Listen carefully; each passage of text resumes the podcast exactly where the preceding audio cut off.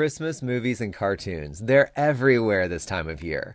But what can they teach us about children's ministry? Well, today we're going to dive into three of my favorites and explore some leadership lessons from these holiday classics on the Simple Kidmin podcast Christmas Special.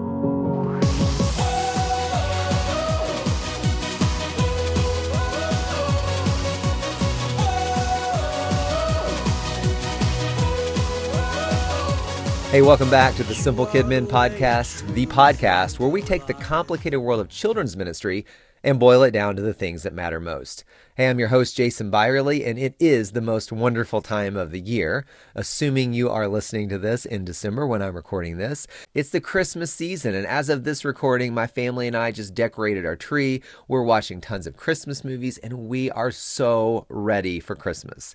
Now, if you're listening to this episode outside of the Christmas season, Stick with me because the leadership lessons we're going to talk about apply during Christmas or any time of year. Also, just a quick mention if you are Christmas crazy like I am, you might want to go check out my Christmas devotional book over at Amazon. It's called Holiday Road, a Christmas devotional. It's 25 lighthearted devotions to help you focus on Jesus in the hustle and bustle of the Christmas season, and you can pick it up in either paperback or ebook. Now, I wrote this for adults, but several families have told me they've really enjoyed going through it with their kids, so it might make a great family devotional for you as well. So check it out, take a look, see what you think. I'll link to it in the show notes at simplekidmin.com, or you can just go to Amazon and search for Holiday Road Devotional.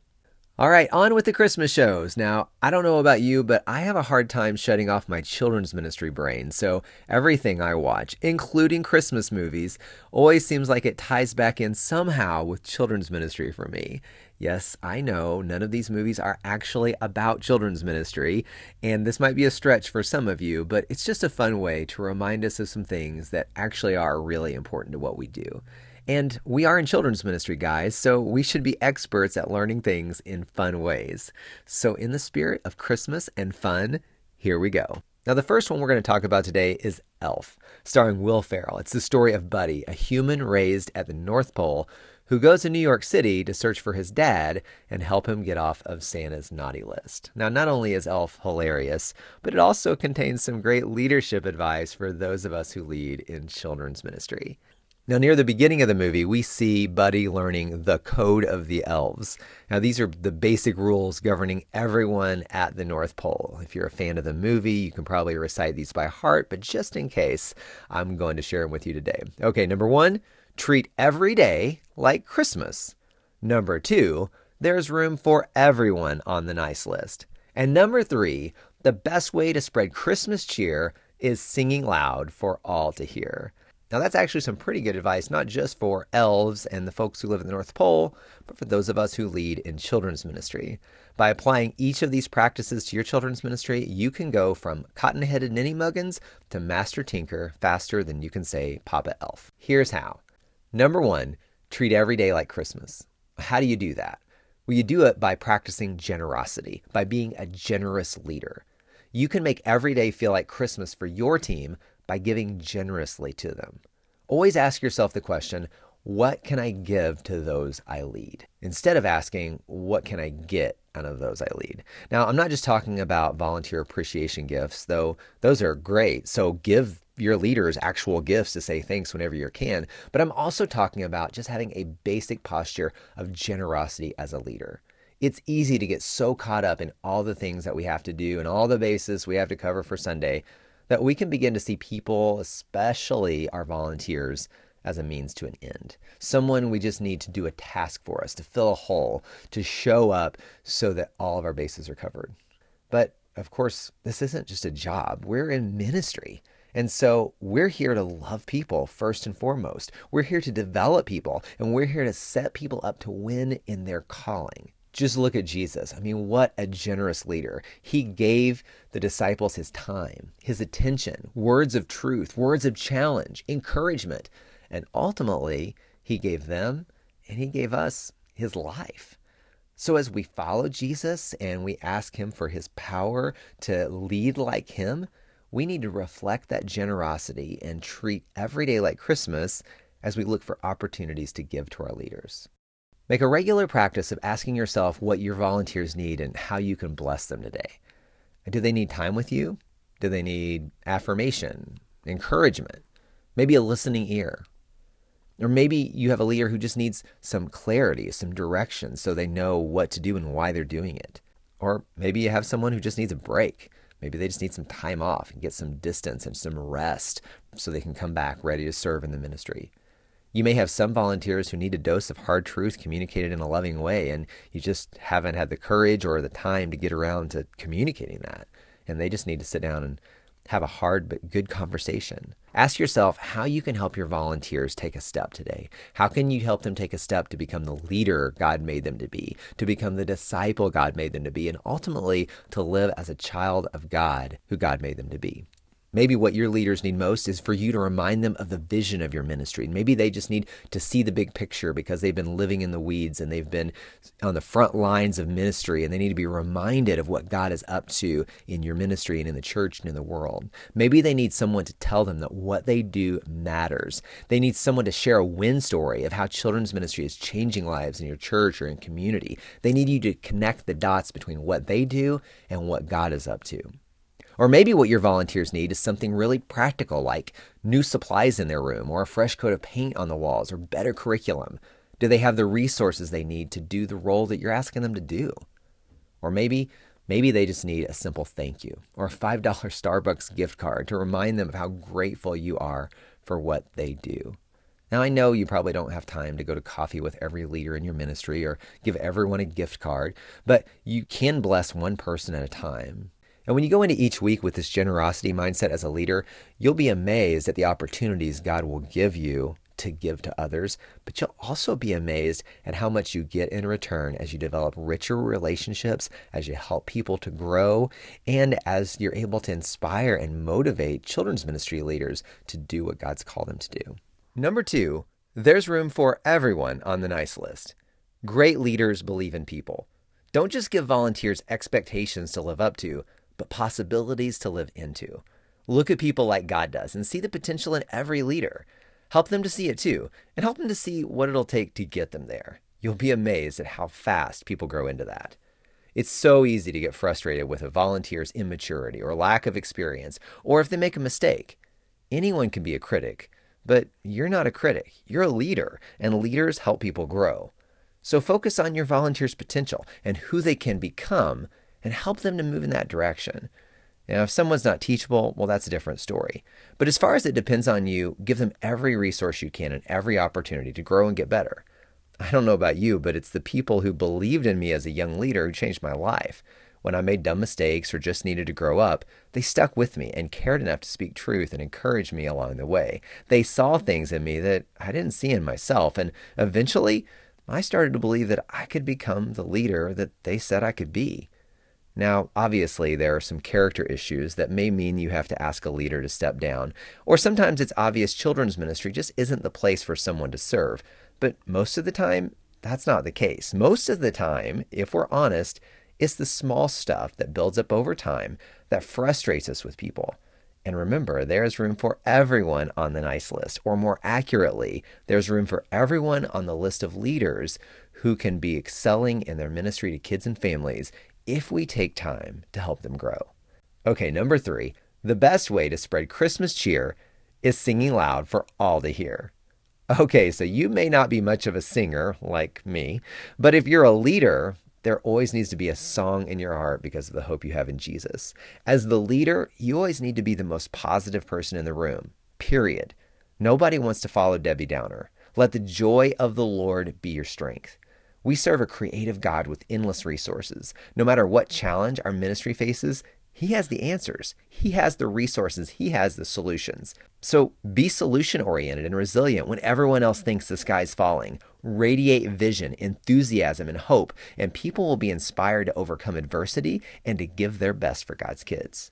Now, that doesn't mean that you'll never be in a bad mood or that you have to fake positivity, but it does mean that you don't have the luxury of feeling sorry for yourself or being a pessimist if you're a leader. You have to be looking for where God's at work in your ministry and learn to see every problem you face as an opportunity to learn, grow, and get better. Cynics and Eeyores are not going to inspire anyone to become better or to find solutions. You need to be the most positive person in the room. Now, if this doesn't come naturally for you, spend time with the most positive people you know and watch how they approach life in adversity. Let it rub off on you. Spend time with God and pray about it and journal about it and look for the promises that are in His Word that remind us that our ending is a happy ending, that there are always better days ahead with God, that because of Christ, we always have hope. Let that be the light that radiates from you everywhere you go. Also, mm. whenever possible, spend less time with negative people. They're going to suck the life right out of you. They're going to suck the joy out of you, and their gloom and doom attitude is going to make it tough to lead. If you're in a situation where people are being negative and complaining, don't get drawn into that downward spiral. You have to point people to a better future and to new possibilities. That's what leaders do. Your positive attitude that is anchored to the hope that you have in Christ and the faith that you have in God's power is what's going to inspire others to follow you, but more importantly, to follow Jesus and to give their all to help families and kids to know Him. Now, the next movie I want to talk about today is actually my all time favorite movie of any season. It's called It's a Wonderful Life and it stars Jimmy Stewart and Donna Reed. Now, I love old movies, and this one is a Christmas classic. If you've never seen it, it's a story of George Bailey, who always dreams about traveling the world and building great things like skyscrapers and bridges and cities. But he finds himself stuck in his small town of Bedford Falls, all because he's just a really good guy who keeps trying to do what's right. Now, while his friends and his brother go out and seek their fortunes in the world, George stays behind in Bedford Falls, running the Bailey Building and Loan, basically helping folks without much money build affordable housing. Now, I won't go into the details, but eventually George finds himself in a financial and legal crisis and he contemplates jumping off a bridge. But at the last minute, an angel named Clarence saves him by jumping into the water, so George will save him. Then Clarence takes George to kind of a dark alternate universe where he shows George what the world would have been like if George had never been born. Now, in the movie, Bedford Falls and all of George's friends and family are almost unrecognizable in this other world because they didn't have George in their life to make a difference. Now, my favorite line comes at almost the end of the movie when the angel says to George, Strange, isn't it? Each man's life touches so many others. When he isn't around, he leaves an awful hole, doesn't he? You see, George, you really had a wonderful life after all. Like George, you may have big dreams for your life or your job or your ministry, and you may feel stuck, left behind while others go off to pursue their dreams or what God has for them in other areas of ministry or at other churches or just in life, and you feel like you are left holding down the fort in children's ministry. Well, like George, you may feel like what you're doing isn't making much of a difference, that it doesn't really matter. But here are a few lessons that we can take from It's a Wonderful Life that tell us otherwise. All right, number one, we never know the impact we're making at the time. In the movie, George just kept doing the next right thing. He dreamed of building great things somewhere out there in the future, not realizing that as he helped people and loved people, he was building a great life and a legacy for himself right there in Bedford Falls. Now, you may feel like you're unappreciated in your church or your ministry or your family. You might feel like you're wasting your talent. But the truth is, a life surrendered to Jesus is never wasted. He will use you to touch people's lives in ways that you can never guess you're making a difference at the time. Now, you need to remember that, but you also need to be reminding other people of that, that they matter, that they're making a difference. If you got to see what the world would look like if you'd never been born, I can guarantee it would be a much poorer place because all the people you've helped, loved, and encouraged over the years wouldn't have had you in their lives to be the hands and feet of Jesus, even in the smallest of ways. Now, the other big lesson from It's a Wonderful Life is gratitude. George spends so much of the movie longing to be somewhere else, hoping that someday he would finally get his chance to live his dreams. And because he's so focused on finding happiness somewhere out there beyond Bedford Falls, he fails to appreciate his family and the friendships and the good work he gets to do every day. Now, I can certainly relate to that. It's always easier to think that if I just had this or this circumstance were true in my life, oh, then I would make a real difference. Then I would really fulfill God's purposes for me. Then I would really find contentment and, and happiness. It can be a real struggle in ministry. Sometimes we might think if we had a, a better building or a bigger budget or staff or more volunteers, or if we worked for a bigger church or a healthier church, or we had other opportunities, well, then we could do really great ministry. But the truth is, no church is perfect, and God doesn't need buildings or budgets or staff to change kids and leaders and families' lives. Like George, a lot of times I honestly forget what a wonderful life I have simply because of the grace of God. Regardless of the other circumstances in my life, if I had nothing more than the love of Jesus, wow, what a wonderful life I have. And yet, God has blessed me with that and so much more, and He has you too. It's easy to focus on the things we don't have. We can focus on our problems and all the things we wish could be better, and we don't spend nearly enough time saying thanks and simply being content with the blessings God's given us. Remember what 1 Thessalonians 5 16 to 18 says Rejoice always, pray continually, give thanks in all circumstances, for this is God's will for you in Christ Jesus. Now, finally, from It's a Wonderful Life, we have one more lesson to learn. It's the fact that we all need friends. Now, spoiler alert, the movie ends with all the townspeople George helped over the years pitching in and giving their money to rescue George out of the crisis that he's in.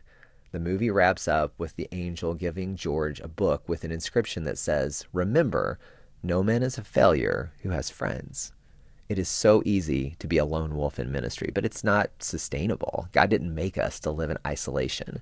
Not only do we need a great team around us to be able to multiply the ministry and reach as many families as possible, but also we need spiritual friends. We need to be a part of the body of Christ. Now, as children's ministry leaders, it is so easy to let ourselves get isolated because we may not even be in the adult service all the time. We may be taking care of kids and families and leaders, but don't let yourself get isolated. Uh, if you're having challenges in your marriage or or with your kids or just in your personal life, reach out to spiritual friends for help. If you're having challenges in your ministry, reach out to someone for help. If you're struggling in your faith, reach out to someone for help. We cannot let ourselves get isolated. We can't do spiritual life of following Jesus alone, and we definitely cannot lead in ministry alone. Like George, we can't solve our own problems. We need a big God and we need a big church to help us. We need the body of Christ. We need a real vibrant friendship with God. We need to spend time with Him. We can't neglect that, even though it's so easy to cheat out on our time with God. But beyond time with God, we need to let God's people minister to us. We need to tell trusted friends when we're hurting or struggling. We need to ask people to pray for us and be real with them. We need to ask for help because we cannot do ministry alone. Now, there is nothing the enemy likes more than to cut us off from community because we are so much more vulnerable to discouragement and temptation and the things that can distract us from God's great calling in our lives when we're on our own. John 10:10 10, 10 says, "The thief comes only to steal and kill and destroy. I have come that they may have life and have it to the full." Now, when we stay connected to Jesus and the body of Christ, our lives won't be problem free, but they will be a wonderful life because we have the hope and help of heaven and God's people. Okay, one last quick Christmas show to wrap things up. A Charlie Brown Christmas. Now, I have watched this one nearly every year since I can remember, and it still moves my heart. I watched a clip from this just a few minutes ago, and I got so choked up because it's really a powerful little story. In this cartoon, everyone is really confused about what Christmas is all about. Charlie Brown's sister is asking Santa for cash, his dog Snoopy is trying to win the Christmas light decorating contest with his doghouse, and most of Charlie Brown's friends are distracted with the Christmas play and all that goes along with that. Now, near the end of this cartoon, Charlie Brown finally yells in frustration, Isn't there anyone who knows what Christmas is all about? At which point, his best friend Linus stands up and says, Sure, Charlie Brown, I can tell you what Christmas is all about. And then he quotes Luke 2 8 to 14. Now, I don't usually read a lot of the King James Version of the Bible, but it's the one Linus uses, so I thought it would be appropriate for us to end on that today.